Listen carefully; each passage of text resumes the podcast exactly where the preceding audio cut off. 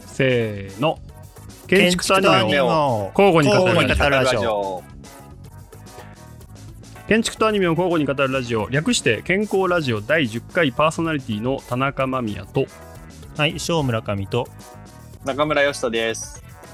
このラジオは建築を志す我々が定期的に建築の話はしたいけれどずっと真面目な話ばかりしてると正直飽きちゃうので、うん建築とそれ以外を交互にバランスよく語ることで「おいお前の筋肉ラジオやれるのかやれないのかどっち?」なラジオです。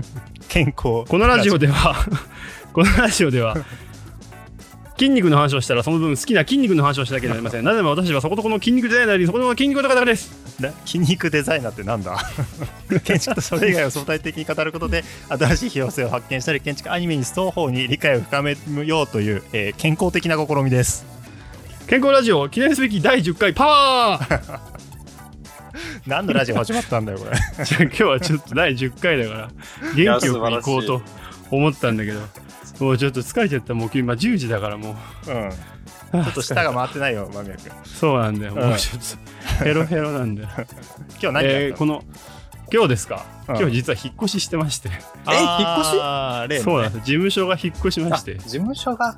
そうなんですよそうかそうか、でもう今日ヘロヘロなんです私、うん、じお疲れ様でした。お疲れそれ様はですそれは。ゃあそんなねいっぱい使ってきたのねそう筋肉使ったから筋肉なん ですよでそんなねこの第10回の記念すべき日なんとですね今回特別な回なんです、なんと普通お 高い今日は台ね無しじゃないか そうダラダラした回なんですまあまあただ普通おたを読む回ですまあなんか前回話したあの記念会というのはちょっとまた次の回にねあのそうなんですやよりちょたっいなとと思ってるなのでかなかスケジュールが合わないので、んあのとはそう言ってもちょっと時間更新の時間が空いちゃうのはもったいないのでちょっそうそうとあのー今日はダラダラとした普通と会を挟ませてくださいはいお願いします、はいお願いします皆さん最近どうでしたか私はそんな感じでしたがうんよしとどうですか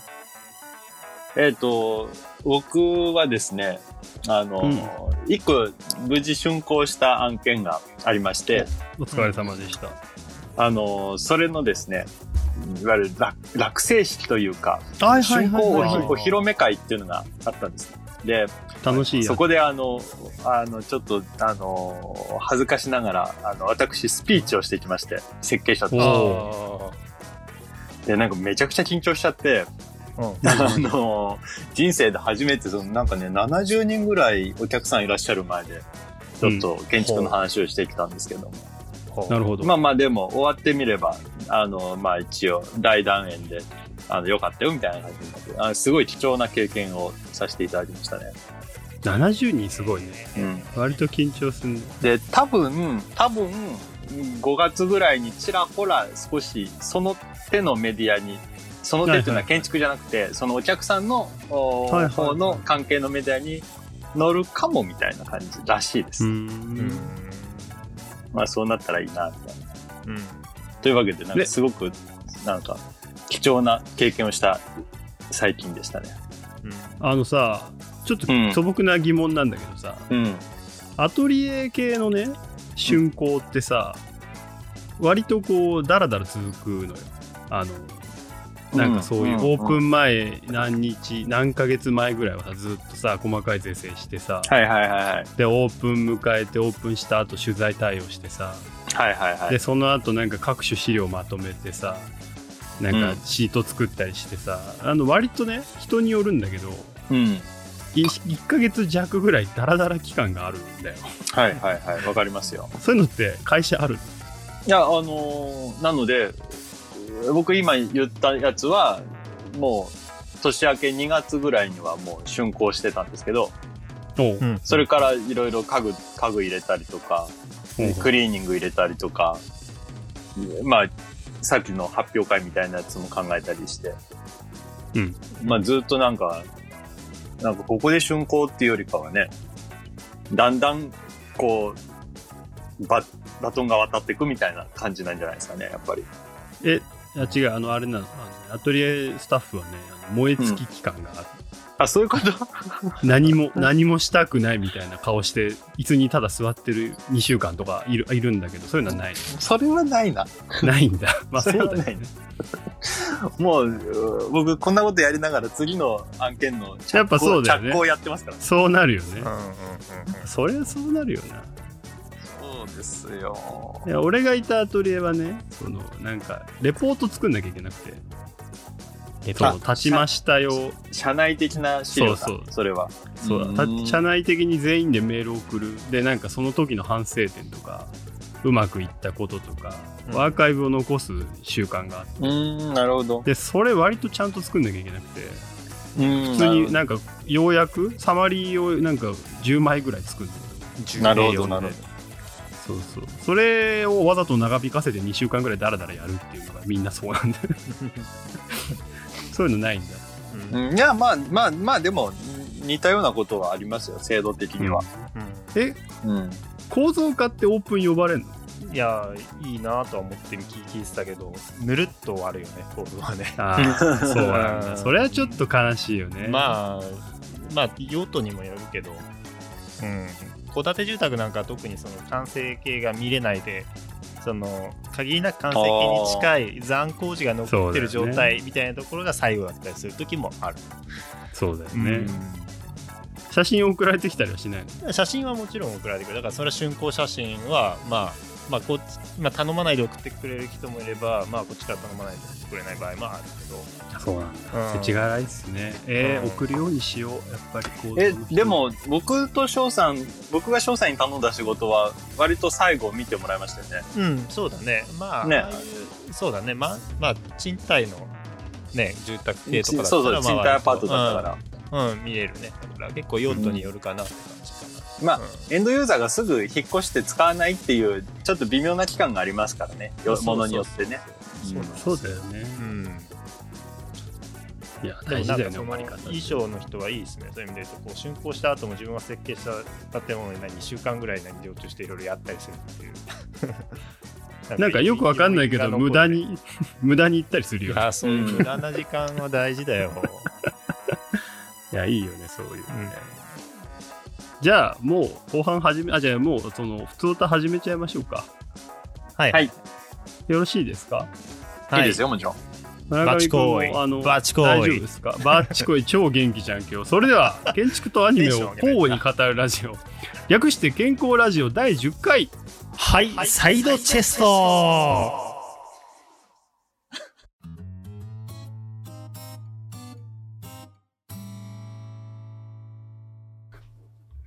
肩に重機乗っかってるやつじ ゃん筋肉ネタぐらいしか拾うとこがないんだよ、今回。素晴らしい素晴らしいはいではでは普通歌早速紹介しますよはいお願皆いしますさんよろしいです。かはい、えーラジオネームえっちゃんさんよりいただきましたありがとうありがとうございますいますありがとう。ございます。田中さん翔さん中村さんこんにちはこんにちは。第10回そして再生数500回再生おめでとうございますはい、ありがとう。ああどうもありがとうございます。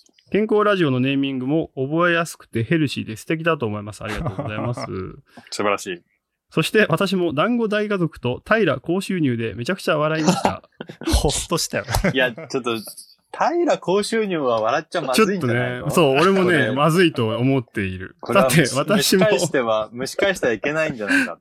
だって私も設計事務所勤めなのですが、アニメを見る時間がなかなか捻出できません。 うん数年前までは3話切りしていたんですが、今では0話切り状態ですと。うんはい。えー今年度、昨年度か、昨年度は、鬼滅の刃、王様ランキング、ブルーピリオドしか見れず、これはアニオタではなく、ただの一般人だなと反省しました。で同業でお忙しいお三方に質問なのですが、いつアニメ見られてますか参考に教えていただけると嬉しいですと。追伸、お三方がオープニングでわちゃわちゃしているのを聞きながら、これは BL 以外の何もでもないなと毎回思っています。いやー、最高です。だそうです。あの、ちょっとどっちに反応していいか、そうですね。まあ、そうだね。後半の、後半のインパクトがね強烈だよね。そうだよね。一回ちょっとあの、上の話しますね。上の話よね。 先上の話を。そうですねうん、しましょうね。アニメ見てますか正直。うん。あのーなんかラジオ始めるようになってから、ちょっとい、意識して見始めるようになっまあ、あの、やっぱり忙しくなってくると、昔ほど本数は減っていくじゃないですか。うんうんうん。んでやっぱり無理して時間作らないと見れないみたいな感じなんだけど、まあやっぱりラジオとか始めると、やっぱり何、なんかこう、喋るネタを見つけないといけないので、そうね。うん、なんかちょっと見始めるように、またその本数を増やして見始めるようにはなりましたね。うん、なるほど、なるほど。なのでよしと君はえ、えっちゃんにおすすめなのは、こう、メディアをやると 良いな、うん確かに。確かに、それはある。なるほど。よしと君。よしと君はどういや、僕はですね、あのーもう最近は日朝しか見てないですね。 あ、なんと。もう全然そんなお新しい新作よ追ってる余裕はないんですけど、うんと、唯一、えっ、と、に日曜のプリキュアとか、えっ、と、ワンピースとか、そういうのだけはな家で流してる。漫画はでも割と見てるよね。漫画は、漫画は結構読んでるかもしれないですね。なるほど。うん。もう最近はね、もう、ここ一週間はずっと、えーゴールデンカムイを読み直してます。出うた。ん、それな。無料期間中だったしな。もうやばいですよ。え、ちなみに、俺、めっちゃ見てるんだよね。えーアニメうん。うん。俺、基本的にあの、あれです。あの新しいやつ、一応全部ちゃんと見る。うん一話は。あ、すごい。うんそ。れは、まあだから三、このえっちゃんのラジオ、えっとあのお便りからすると、い、つ見てるんですか、それは。あのですね、あの、うんちょっとすごく、これ、あの、怒られるかもしれないんですけど、うんあのね、2本同時に見ます。あえーあどういうことー家帰ってきて、うんだいたい家帰ってきて、あ最近ね、実はあの、うちの会社というか事務所がね、働き方改革があって、うん。あの、朝早く来て夜早く帰るっていうシステムになったんですよ。だかええうんら仕事9時に終わる。うんうんその代わり朝8時とか8時半とかから働いてんだけど。うん。うんだから、だから帰るの 10, 10時ぐらいなのね。うん、うん。で、10時に家着くじゃん。そうすると、あの iPad でアニメ見ながら、アニメ流しながら料理作るんですね。うんなるほどね。で、うんその、そのまま料理できてご飯食べてって、iPad 見ながらテレビつけてテレビでアニメ見てる。ああ、なるほどね。あ iPad とじゃあテレビで別のアニメを2画面で見ると。そう。で、あそのままご飯食べ終わって皿洗いしてるとこで iPad 見ながら見て、机の上座ってソファでゴロゴロしながら、テレビの録画流しながら iPad でアニメ見てる。いや、でもね、それ、いすごいな。や、でも、正直、あの、まみやさんそれね、すごく僕共感できて、うん。あの、僕も料理作るんで、あの、美味しんぼとかを見ながら料理作るってね、すごい楽しいんですよ。例え ばね、例えば。なるほど。それはわかるけど。うん。なんかね、ずーっとダラダラしな、あの、なんか作業、別の作業しながらこう見る、うーアニメって結構面白い。で、あの、昔は、あの、まとめ、アニメのまとめサイトとかあったじゃないですか。はいはいはいはいはいその無無料視聴、なんか、あのなんだ違法でアップロードされたのが全部まとまってるみたいな。なでそれはパソコンで見ながら、たけ例えば酒飲んだりとかしてたんだけど、今やもうそう iPad とか iPhone で見れるから、あの、料理しながらとか、もう全然見見れますよね。あ見れの、る家事しながらとか。見れる。だからアニメを見る時間に何をしてるかが、多分ね、変わってきてるんじゃないかな、みたいな。そうだね。で、僕の個人的なおすすめは、料理してる時に料理アニメを見 るとか。結構、そういうの好き。だから、なんか、た、物食べてる時に食べ物のアニメ、アニメとかね、見るとか。わかんないなけるど。ほど。そういうのは好きかもしれないです。俺、あれなんだよね、その、あの、割と見返すタイプなので、うん。あの、い、アニメ面白かったらもう一回見るから、うん。なんか2本同時に見てて、あ、今のいいなって思ったら、もう一回後で見るから、なあなるほどね。そう、小説とかも割とそういう読み方。あ、そう、俺本もそうなの。あの、2冊同時に読む。小説2冊、ちょっとずつ見るみたいうん、それな。はすカバごい。ンに2冊入ってるんだよね。え同時に2冊読むわけじゃないでしょだって。ああ、だから、うんあの、こっちの本読んだ後にこっちの本読んで、こっちの本読むってねいう。交互に読むんでしょそう途そうそう中そう。途中まで読むってことでしょそう、あの、うん回し読み。うんそう割とそういうの昔から癖になってて、だから仕事しながらアニメを見てるし、うん。文章を書く作業以外はアニメ見ながらのが進むんだよね。うん。うんうんそういうのをね、学生の頃から鍛えてたな、そういえばなんか。 鍛えてたんだかだ。らあんまり、あんまり参考になんないかもしれないけど。いや、でもわかるな。大体図面引くときはアニメ見てますよあ。そうそうそうそう。やっぱそうだよね。僕アはニそ、メ僕もそうだった。そう。ただ、まあコンセプト文書くときだけはダメなんだよね。見れない。うん。なるほどやっぱながら、ながらさ、ながらで何か同時に視聴するっていう風にならざるを得ないよね。やっぱじっそうくなんかねり、こう、向き合ってみる時間ってなかなかないので、まそあう寝る前に1本ぐらいそういうのを見るときもあるけどね。うん。うん。タブレット持ちながら、まあ1話ぐらい見て寝るみたいな。そうまあそれぐらいだよね。あとは電車の中でちょっと気になるものをダウンロードして落としといて、タブレットで見るとか、うん。 iPhone で見るとか。そうですねううんん。やそっれぐらぱいかなこの時代いいのはさ、何度も見れることだよね。うんうん。テレビだけの時ってさ、録画しないと何度も見れなかったじゃない。うん。やっぱ何回も見れるから、何回も見ちゃう。俺あの、そう、前期、その、前クールのさ、いいアニメの最終回2、3回見てるし。うん。おー、なるほど。うんちなみにちょっと話飛びますけど、最近良かったやつありますかあと今何見てるかとか。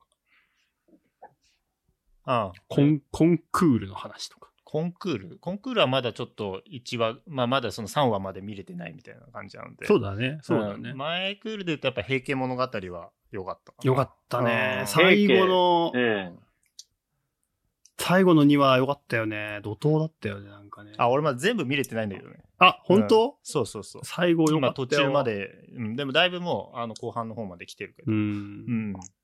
僕も途中までしか見てないなちょっと追いつかなきゃなもう平家はいいね。でも映像もいいし、う。うんんま。あ、うん設定がすごい好きで、うんそうですね。うん。まあなんかこう、なんだろうし、実話というか、その平家物語ってもともとね、あのー原作がある中で、うん、やっぱちゃんとこう現代の設定に落とし込んでるっていうか、いやー、すごいよね。うん普通に見れるの、まずすごいよね。うん。まあアニメーションならではのなんかこう、キャラの立ち方とかもしてるし、そ。うん。アニメ化することの意味みたいなのがすごいうある感じだよねね。。うん。あと、やっぱ俺、キセコイ良かったんだよな。ああ、キセコヤもあそうなんだから。すそっうなんごだい良かった。キセコヤも見あ始めの。ね、原作のストーリーが良かったのはもちろん漫画で知ってたんだけど、うん。アニメが良かったんだよね。海の回とか俺3回ぐらい見てるもんだって。うーんうそんないいあのの回、あの回だけずっと見てる。いや、めちゃくちゃ面白い書き方してるよ。うん。なるほど。なんかね、原作シーンの大事なシーンではあるんだけど、うん。それに少し膨らませつつみたいな、うん。あの、構図と海の表現と、あと作画のカロリーを上げるとこのバランスが素晴らしくて、うんいいシーンだったな作画カロリーね。う。ん。あと作画カロリーで言うなら、あの、あけびちゃん。あけびちゃん。だよね。やばそうかそうっそたうよ、あれ。。あれやばいよね。あれやばい よ。あんなし、超綺人麗死んじゃうよ、あんな の。あの、何 ?10 秒に1回ぐらいさ、あの、うん。止めみたいなクオリティが入ってくるじゃん。うん。1話のあの、なんか桜並木のシーンとかすごかったね。そうそうそううん最終話のあの、バレのやつ見た最終話までまだ行ってない俺。最終話やばいよ。そうなんだ。うん。あのね、もう、もういいだろうってぐらいね、うん。いろんなもん詰め込んでくる。あ多分あれはもう、あの、要は原作ファンからするとさ、原作がまずすごいじゃない。うん。そうで原すね作の作画が半端じゃないじゃない。うん。まあ、あれを超えなきゃいかんという意気込みを感じうるん。最終話だった。うんうん。僕は原なんかね作ちょっと読んだだけだな。アニメ見てないな。見てみそんないいんだ。てかすげえ。いいかどうかっていうかすげえ。いい、そうだね。そうう。んいいかどうかっていうかすうーん単純にすげえ。なるほど。うん。いや、ま、まだまだやっぱ捨てたもんじゃないなと思う。ちなみに僕最近、あの、ちょっと前ですけど、あの、オッドタクシーとか見てましたね。オットタクシーね。あれ不思議なアニメだったあよれ、ね、いい、いいと思う。あの、コミカライズも好きなんですけど、うん。あと歌がやっぱりね、なんいだっい、けいいですね。おしゃれ、あおのしゃれ。パンピーだっけ、うん。いいよね、あれね。 う。うんん。なんかすごくおしゃ、おしゃれを絵に描いたような感じだったな。なん、なんなんだろうね、あれね。あの、ん声優陣がさ、あの声優陣がうまく聞いてるっていうかさ、あの、何、うん声優さんじゃない声優をうまく混ぜて入ってることがさ、あの、はいはい作そうそ品うそのうそテうンポになってるの、とてもいいなと思って。ええあの、んキャラにそれがね、ダイレクトに現れてるっていうか、ちょっとアアンバランスなところの、そうそう、一味があるはっきり言っみたていな違和感なんだけど、その違和感がキャラクターをうまく作ってるんだよね。うんとても良かった。あうんと、あの、久しぶりにリッピーを見た。ああ、リッピー。そう。ラブライブ声優ですね。そう、ラブライブ声優。うん。そうリッピーだ。あ、リッピーだと。うん。わかる。あの、ラブライブ声優はあって思っちゃうよ。なんかね、うんキャスティングされてると思っ。ちゃううん。そうなんですよ。ちなみに、ちょっと余談だけど、俺は明日、うん、ライブに行くんですけど、え、どこ何えっ、とね、フリップサイドのね、ええ ラストライブ。ラあ、ラストライブそうなラストのそう、引退なんですよ。ナンジョルの先生。南條先生引退するんですよ。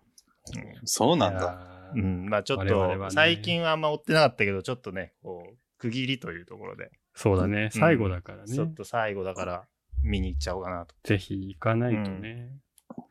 ということで、ちょっと落ち着きました、僕は、そういう意味で言うと。なるほど。よかった。 ライブに行けるぐらいの余裕がね、できてきた素晴らしい。そっか。さて、あの、お二人、うんはいえーこれは BL 以外の何者でもないな、というコメントについてのコメントをいただけます か これいや、さ、もう、うん。どう、えっ、とい意識してるわけではないんだけど、僕は。うんまあ、俺の、俺の意見ね。うんうん。村上総受けだと思ってるけど。うんあ、もう、それは大賛 成。それはそうもだうねも、もちろん誰が見てもそうならざる、そうならざるそを得ないよね、うそう見られちゃう気持ちはわかるけど、俺がそうだよねとは言えないよね。 どうなんだろうね。間宮強気、強気攻め。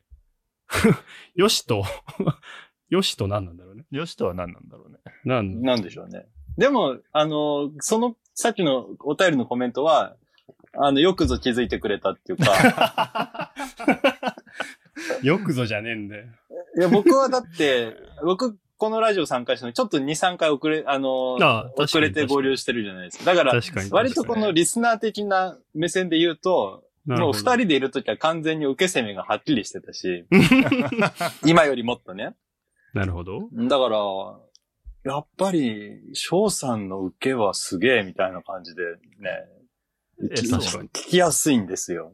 確かに翔さんの受けみたい確かに。な。で、間宮さんがちょっと時間気にせず喋っちゃうみたいな、こうガンガンいっちゃうみたいなところも確かに。あるし、みたいな。だからね、いや、すごい楽しい、そういう。あ、あれだね。うん。あの割とそれ恥ずかしいね。うんいや、そういや、だから自分では言えないよね。だからで、ちなみいやに、ちなみに、ちなみにはいはい、前回来てくれたリュウジュさんは、ヘタレ攻めだと思うんですよ。ああ、そうだあね。ーヘタレ攻めだね。なんか、だんだん喋ってると、なんかこ、そううなだんかね。ね、ちょっと、なよなよってしてくる感じ。そうだね。あれはそうだね完全にヘタレ攻めっていう か、そうだね。うんまた怒られるな、僕後で。 俺たちまさあ、でもそうだね、うんこの総受けはね、でもやっぱりこう仕事する上でのコミュニケーションから培われてる可能性はあるよね。そうだねこう。構造化だもんね。構造化としてのね、うんうんこう一回全部受け切るみたいなところ、否定せずうに。ん。うん。で、でもやっぱさ、その、時折見せる攻めみたいなのあるじゃん。時折見せる攻め村上君の場合。そう そう。ちょっと、ちょっとそれはは、ちょっとそれは違うんじゃないですか、みたいな。得意分野の時だけ。そうそうあそうそう。ーあるよね。うんまあまあそれはそうとしてもでもやっぱりなんか昔からでもいや実は今回だけじゃなくて前前にもなんかそんなこと言われたことがあってあ、そうなのそうそうそうなんかまあちょっととある男性男性とって言うとまたこう含みが出ちゃうけどこおうう同居してた時期があってあ、はいはいはい。うん懐かしい。うん友懐か人しいと同居してまあ社会人にあなってすぐだけどねうんうん。その時期があって、まあ、その共通の女性の友達が、なんか、こう、まあ、ツイッターとかでちょっとその2人で、こう、会話とかもし,、まあ、したりしてたんだけど、はいはいはいはいそういうの、そういうのを見見て、なんか、実は、そう、掛け算で楽しんでましたみた いな。うん、やっなぱんでり、それ。村やっぱ村上さんは受けですよねみたいなことをぼそっと言われたことがあっ て。その時も受けだったんだそね。受け、まあだから、そうだね。うん。必なずるほ受どけ側ですね、僕は。やばいな。うん、俺たちのちょっと知識を BL の。いいや、正直な話をするとさ、あの、BL 会やろうかって話は出てたんだようね。ん。あうんえ、まあね、じ、実際読んだり見たりしてます ?BL 作品って。私、あの、詳しい人が周りに結構いるんで、はいはいはい。ほうあの、知識とか、あの、読んでますよ。あの、なんかね、面白い BL がね、割と紹介されて、うん。うんあと、あの、二人には話したけど、あの、オメガバース割と興味あるんですよ。ああ。あの、わ、はいはいからない人に、ちょっとリスナーさんの大半がわからないと思うんですけど、あのオメガバースっていう、あの、BL 界が発明した、その BL を不自然なく成立させるための世界設定があるんだよね。ちょ、俺もそんなに、あの、教わったばっかなんでまだわかんないんだけど、うんまあ、要はなんか性別が、えっと、男だけで4種類え、んうん ?3 種類だっけない、そう、よ3、4種類ある。うん。うんなんかアルファ、ベータ、オメガみたいな。で、そのなんか、男のアルファ、男のオメガみたいな、そのカップリングが可能となる、なんか、狼の生殖のシステムを活用した SF 設定みたいなの があるらしいんですよ。それがね、割と面白くて。そ うそう。面白すぎるだろ。そう、なんか世間にはその、オメガバース解説本なるものがあるらしいんです よ。うん。世界設定が設定、あの、要はその、BL 界における世界設定がもう決められていてある程度。はいはいはい。で、なんかだから、その、漫画行くと BL 本っていっぱいあるんだけど、なんか、えっと、なんかタイトルにオメガが入ったりとかすると、あ、これはオメガバースなんだなってわかるらしいの、その、なる不ほ女子の方たちは。ど。ああ、そうなんだ。そう。で、その自分の、あなるほど、私はオメガバース大丈夫な人だからオメガバースみたいなとかがあるらしい。あの、BL 好きの人は総じて、あの、一応ね、あのななんだろうね、ちょっと偏見もあるんだけど、あの、うんとね、えっ、とね、好みが割とはっきりしてて、地雷がたくさん埋まってるらしいんですよ。だから作品選びはとても慎重らしくてですね。うん。 ああ、まあそうね。そうそうそう。だからなんかそういうのも含めて、一応なんかこう、なんだろうな、世界設定があって、こういろいろこうなんか、この、俺たちに読み取れない区分があるらしいんですけども、その辺ちょっと勉強したら話したいなって思ってたんだけど、なるほどね。そう。ただ単純に SF として興味があって、うん。そう。男の中に種類があるっていうのに ううん。ん。だからちょっと皆さんもあの、ぜひ、少し BL を調べてみてはいかが ですか。あの、僕には先生が何人かいるんで、先生ねねそう。だから本当は、本当はだよ、本当は。あの、りできればだよ。できれば俺、あの、BL 先生を呼んで、教えて BL 会やりたい。あ、それやりましょうよ。そう、やりたい。でうんも、心当たりがいない。誰か呼べないのの。そうう。ちょっと間ね、宮君の知そり合う、い。建築で BL 好きの人、いちょっとね、呼べないんだよね、その先生たち は。そうちょなっんだと。ね。うん。じゃあ、呼んだらえ大っちゃ惨事になるのがえ分っかるえっちゃんに来てもらおうか。えっちゃん に。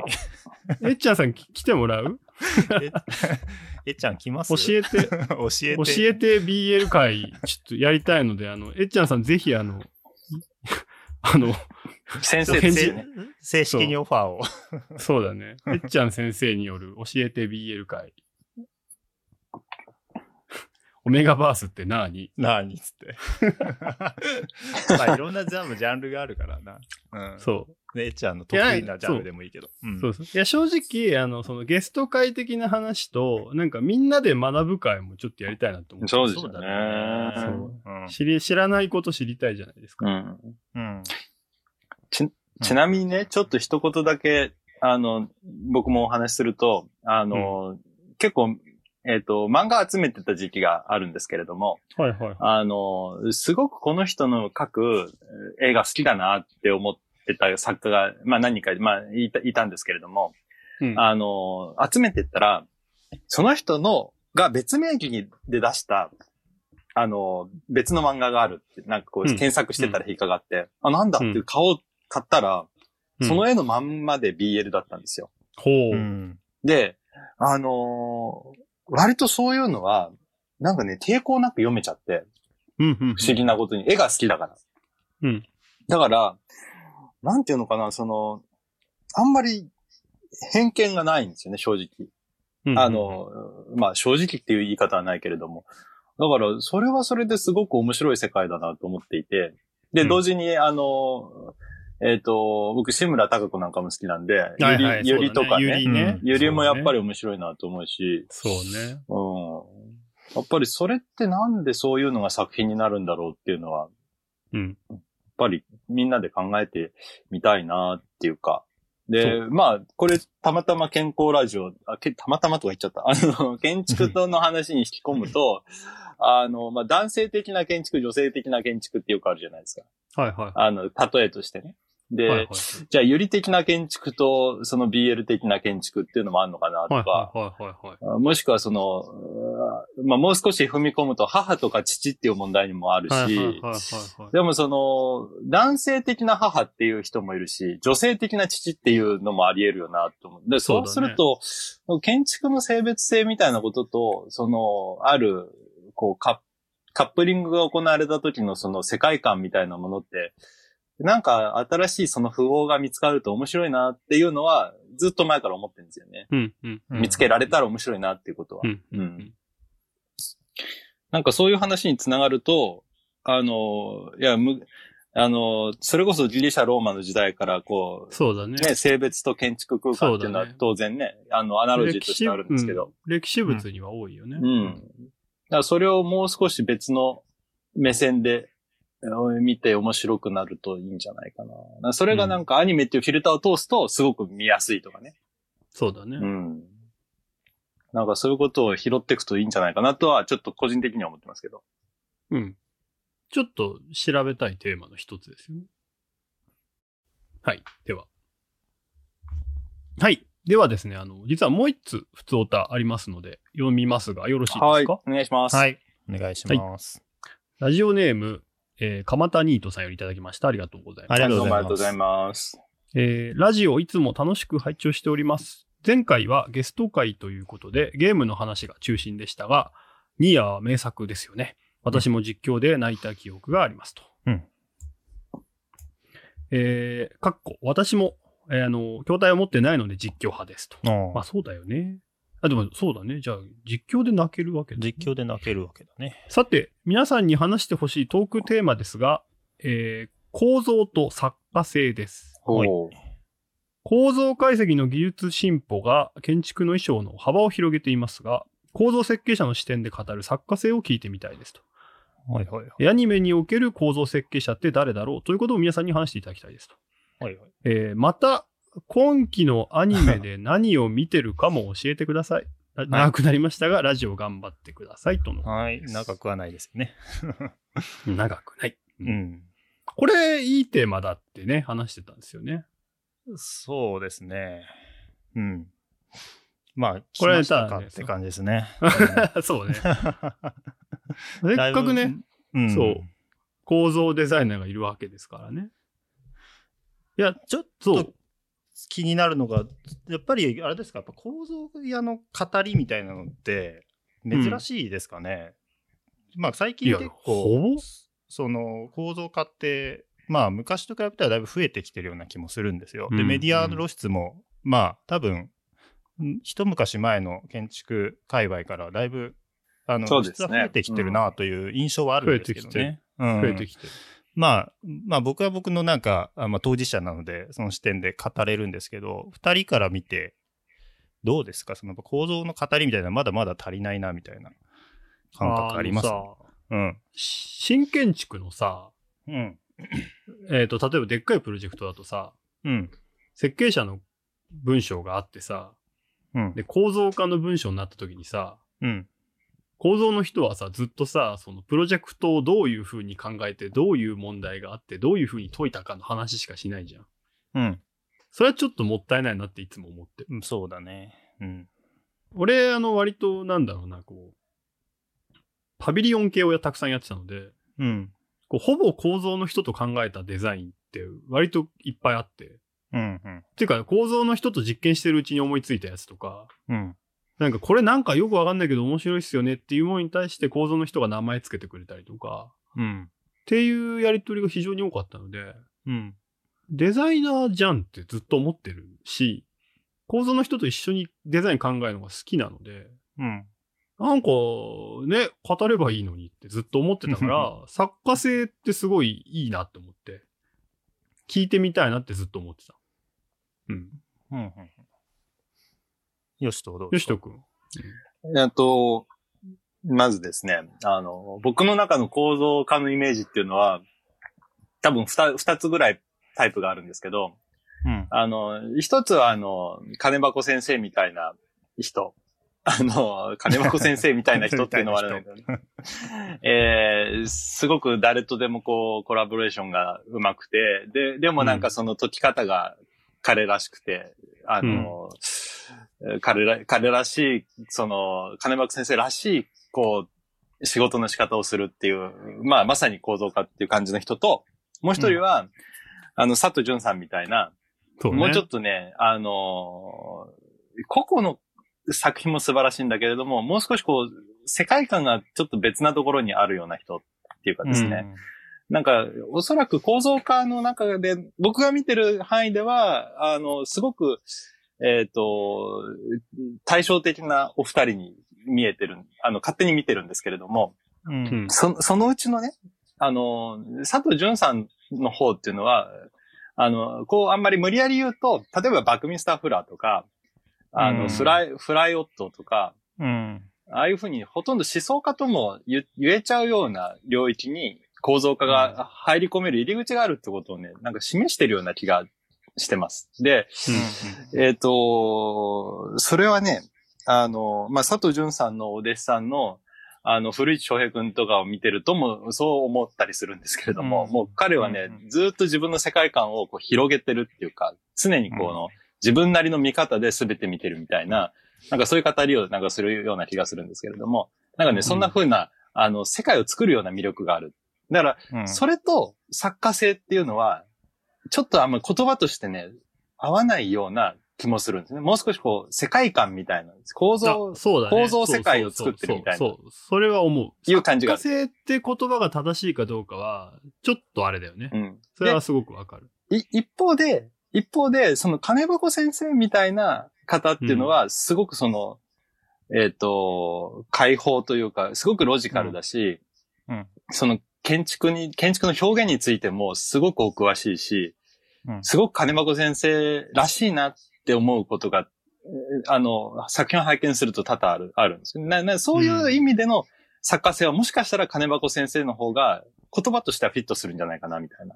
だから、うん何が言いたいかっていうと、さっきの翔さんのけんあの構造化の語りが足りるか、足りてるか足りてないかみたいな話で言うと、おそらく2種類の言説がおあるんじゃないかなっていうのがあって、一つはこうう、世界、世界を広げていくような言説で、もう一つはこう、作家とか作品に向かっていくような言説なんじゃないかなみたいうんうんうんな。なんか、そんな風にね、ちょっと最近は思ってますけどね。うん。うん。なるほどね。うんなるほど。ええーっと、まあ、金箱さんと佐藤さんを対照的に見てるっていうのは、まあ、あの、わかりやすいかな。今の、その、活躍されてる構造化の例で見るとわかりやすいかなと思うんですけど、えーっと、まあ、構造化ってさ、まず、その、海外で訳せないみたいな問題があって、あうあん、構造化って何なんだみたいなところは結構け根源的になんかいいつも議論されたりするんですよ構造業界の中で。う。うんん、でその中でよく言われてるのがなんか日本とその海外のその、えー、と教育かん教育環境の違いみたいなことをよく言われててうん。うん海外はなんかやっぱりその建築学科の中でのエンジニアではなくて、まあ、土木技術、まあ、シビルエンジニアの枠組みに入るので、うんそうんうんのうんまあ割とそのえっ、と建築を成り立たせる上での構造っていう基礎ではないむむよりこう個性的なあのエンジニアが多い、はいはい。うん、一方で日本はまあ出自としてもやっぱりまずその建築家から派生して構造化っていうのが生まれてるのでそうだよね。うんうん、やっぱりその建建築家との、まあ、コラボレートの中で、えー、と語られることが多いですね。うんうん。うんでまあ、佐藤さんもやっぱりその,、まあ、そのなんかコラボレートの、えー、と像を作った人としてやっぱり木村敏彦さんって人がいると思うんだけど、うんうんうん一番あのうん有名な人、うん、どっちかというとその坪井さんとかさ川口さんとかはあのまあ同世代同じぐらいの世代のエンジニアはえーっと、まあ、アカデミックな研究室を持っていて、よりちょっとその、坪井さんなんか特に個性的じゃないですか。RC のシェルうんう専門ん。性上を持がっていりるます。うんうん。で、まあ、やっぱりその在野で活躍されているたあの木村さんっていうのは、まあ、そのマイカー事務所に所属最初所属していてマイカー事務所の行動設計部みたいなところから、えっとうんうん横山富岳が独立してそこにつはいいていくような形で、えっと木村俊彦っていうのが独立したと。うんまあ、そこがなんか出自なのでやっぱりこう、その建築の中での構造とそのやっぱ広くこう、まあ、例えばその自然の科学の中でどういうそうそのえー力学的な条件が成立してるかみたいな、まあ、フライオットとかそういうこう自然な構造体とかさ、そういうのをはいはい書いたりしてるんですけど、うんもうよりより俯瞰的に世界を見たときにせ想像する構造感の像っていうのは、やっぱちょっと二極化されてるというか、こう、うん二つの軸があるなとは思いますね。うんうん。うん。うん。でもまあなんか、あの、特にやっぱ日本はどっちかというとその建築家から派生した構造家っていうタイプが多いので、えっ、と、まあやっぱり、うん、その建築の枠組みの中でやっぱ語るっていうタイプが多いのかなと。まあ僕も割とそういうタイプなので、うん、うん。うん、うん、あのそんーな気はしますね。うん。全然関係ないかもしれないんだけど、うん、あ の、大学の助手をやってた時にね、うん、あのー非常勤の先生の中に、うん。まあ、俺の代じゃないんだけど、あの、構造化が混ざってることが割とあるんですよ。はいはい。特に1年生の授業とかは。はいはい。で、あの、大野ジャパンの大野さんがうん、 1年生を教えてたんですよね。うん、で、非常勤先生が8人ぐらいいる中で、うん、あの、授業が終わった後に、うん。大野先生の班の子が、ほぼほぼ上位を占めるっていう結果になって、ほ人気なんだ。設計の先生負けちゃってみんな。まあ、それは別に、あの何、学生の能力もあるから、一概には言えないんだけど、うん、だし、大野さんの班だけ、これなぜかなんだけど、なんか大野さんが3年ぐらい人気があって、うん、 3年3回とも最後に学生たちから、あの、寄せ書きと花をもらう。うマジ何の打うち合わせもなしで。その前回もらったとかいう情報も何にもないのに、うん、大野さんだけなぜか毎年花をもらうんだよね。うん。で、なんか、それが割と教授陣は衝撃だったらしくて、何が違うんだと。何なんだろうっつって、様子見たらしいんだけど、ただニコニコしてるだけなんだって。そうなの。まあ、実際話してる内容はちゃんと知らないと思うけど、なんか別に変わった様子はないらしい。はあ特段スパルタでやってるわけでもなく、ただ普通に学生の話を聞いてるだけで、うん。なんかすごい人気出るし、しかも作能学生の能力も引き上げちゃうみたいな。うん。で、結果よくわかんないから、人柄だって話でまとまってたんだよ。うーん。でも伝説的に語り継がれてるんですよ、それは日大の中ではね。なるほど。なんかそれで思ったのは、なんか、うーん、果たしてさ、その、なんだろう、構造化っていうのは、うーん、アニメ、アニメにおけるクリエイターとしてどの位置が正しいのかなって、ちょっと今考えてた話聞きながらね。うん。なんか、い実は監督なんじゃないかみたいな、実は演出なんじゃないかみたいな。なるほど。なんか、俺たち設計者は、実は原作者で、原作者かつ、さ、なんか、アニメーターで、その、つなぎというか、全体の流れを作るみたいな役割があったりするのかなというか、なんかさ、あの、なんだろう、こう、実際さ、デザインをやるときってさ、一人じゃないじゃない、確実に。うん。建築家がいそうだて、ねいやそれはスタッフがいて、そうう。ん。集団でいろんなそうそう、いろんな人が、、うん。そうそう、いろんな人がいる中でさ、やっぱ構造家も一緒にいてさ、うん、なんかやっぱりでも結局、デザインも構造の人に聞いてみようとか、うん。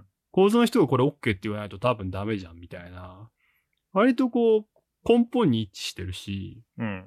なんかその、俺たちが設計してるじゃあデザインがさ、なんだろう、こう、なんだろうな、こう構造化的に許容できない場合ってさ、弾く権利があるじゃん、構造家にとっては。まあ、弾かない場合もあるけどね。そうそう、うんもちろんもちろん。なんとかしようって場合もあるけどさ。ん。なんかそういう意味で、えーっと、俺たちがやりたいって言ったことを、まあ、叶えてもらうみたいな言い方もできるし、うん。なんかそういう、なんかなんだろうな。やっぱこう、なんだろう。外部発注業者とは少し違うなっていつも思ってはいるんだよね。うんうん。うん。であーそのそうね。そうはいなんか大野さんの話をずっと思い出してて、はい。やっぱだからなんか日本の建築家ってやっぱそう、ななんていう、なんて言えばいいの難しい、言い方難しいんだけど、うん。うん。うん、クリエイティビティであることが求められているというか、うん。だと思うんだが、うん。一個でも思ってるのは、その、専任じゃないじゃん。構造化って。そうだね。それ前もちょっと話したけど、要はさ、うん佐藤潤さんが、熊さんの作品作るときと、石上さんの作品作るときと、別の人作るときってさ、じゃあそこに一貫性があるのかっていう話になってくるじゃないで、熊さんの建築としての一貫性と、石上さんとしての一貫性と、佐藤潤さんとしての一貫性って、うん、こうなんだろう、矛盾せずに相違できるもんなのかなっていう疑問はちょっとある。うん。その辺をなんかうまく言葉にできたら面白いんじゃないかなってちょっと思ってて。うん。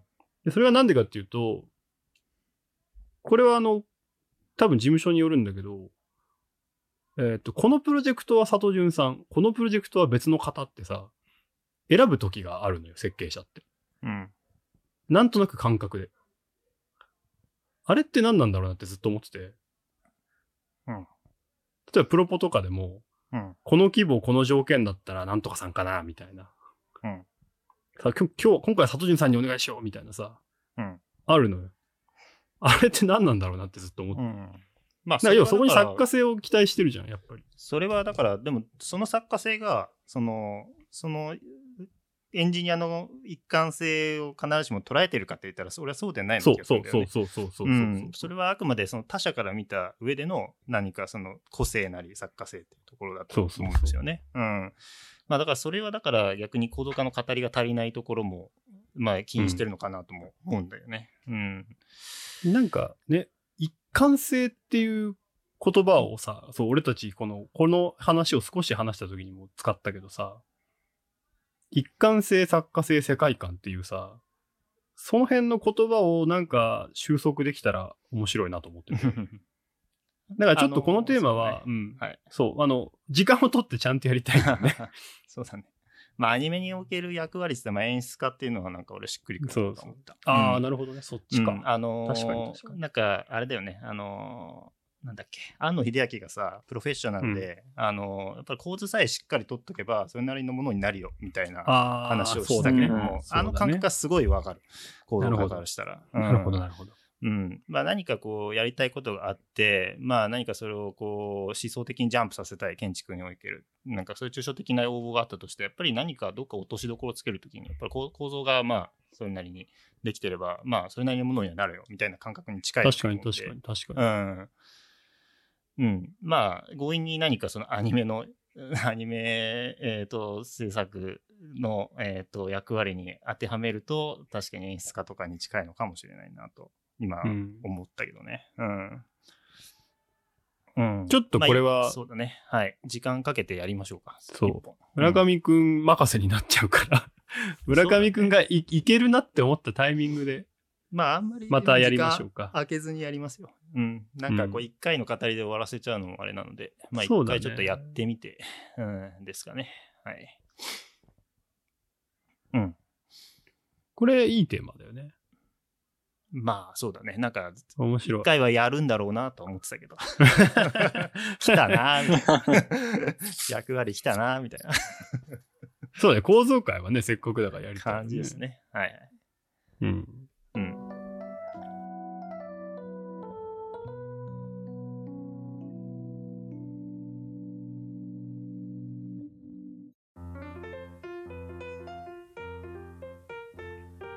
さて、そろそろラジオも終わりの時間ですが、今日の建築とアニメのバランスはどうだったでしょう か。ううんん。ま前半ふざけて後半真面目。あうんまあまあまあ。そううん。まあ、ゆるゆるの回でしたね、今回は。ですね。このラジオは、ポッドキャストにて、不定期の配信を予定しております。配信のお知らせは Twitter にて行いますので、気長にお待ちください。そして、はいこのラジオでは、リスナーさんが語ってほしい建築アニメを募集しています。はい。語ってほしい作品とその理由を書いてアドレスにメールを送ってください。メールアドレスおは願い、します。 a r k i a n i m e r a d i o g m a i l c o m アーキアニメラジオです。よろしくお願いします。よろしくお願いおしま願す。いします。皆さん、感想を短く。あこの短く。うん。そうですね。まあちょっと普通歌であいただいたテーマ、あの構造と作家性については、あのどっかでまとめてやりたいと思いますので、こうご期待ということで、お願いします。はい。えっ、と、BL に気づいてもらったっていうことが僕はすごく今日一番嬉しかった です。何言ってんだよ。あの、ぜひ、ぜひカップリングを推し、あの、あなたの推しカップリングみたいな感じ。そうだねあの、三ずるいんそうだだよよねね。募集したいとずるいんだよな。そうだなねんか俺と真逆のカップリングの外になんかいる感じそうがだねちょっとずるいな。三人いるからね。 変幻自在で。ああとね、もう一言、もう一言。あのね、構造と作家性の話なんだけど、構造っていう なあ言葉自体もね、結構厄介な言葉なので、例えばあの、あそうですね建築のストラクチャーって意味もあるし、物語構造みたいな意味もあるし、あの、哲学だとね、構造主義とか、ポスト構造主義とそうかだねねっていうのもあるそうし、だね。構造って言葉自体にいろんな意味がまとわりついてるんで、それを解き明かすとね、結構やっぱ面白いと思うんだよね。そうだねんだからやっぱ、それはね、うんやりたいと思ってます。うんうん。ぜひね、意識してほしい構造とは何か、やっぱりそこだと思いますね。あの、うんぜひ続きを議論したいと思います。はい。了はい解しました。了解です。では、締めます。はい。それでは、ここまでのお相手は田中間宮と、はい、ショー村上と、中村よしでした。バイバーイ。バイバイはいバイバイ。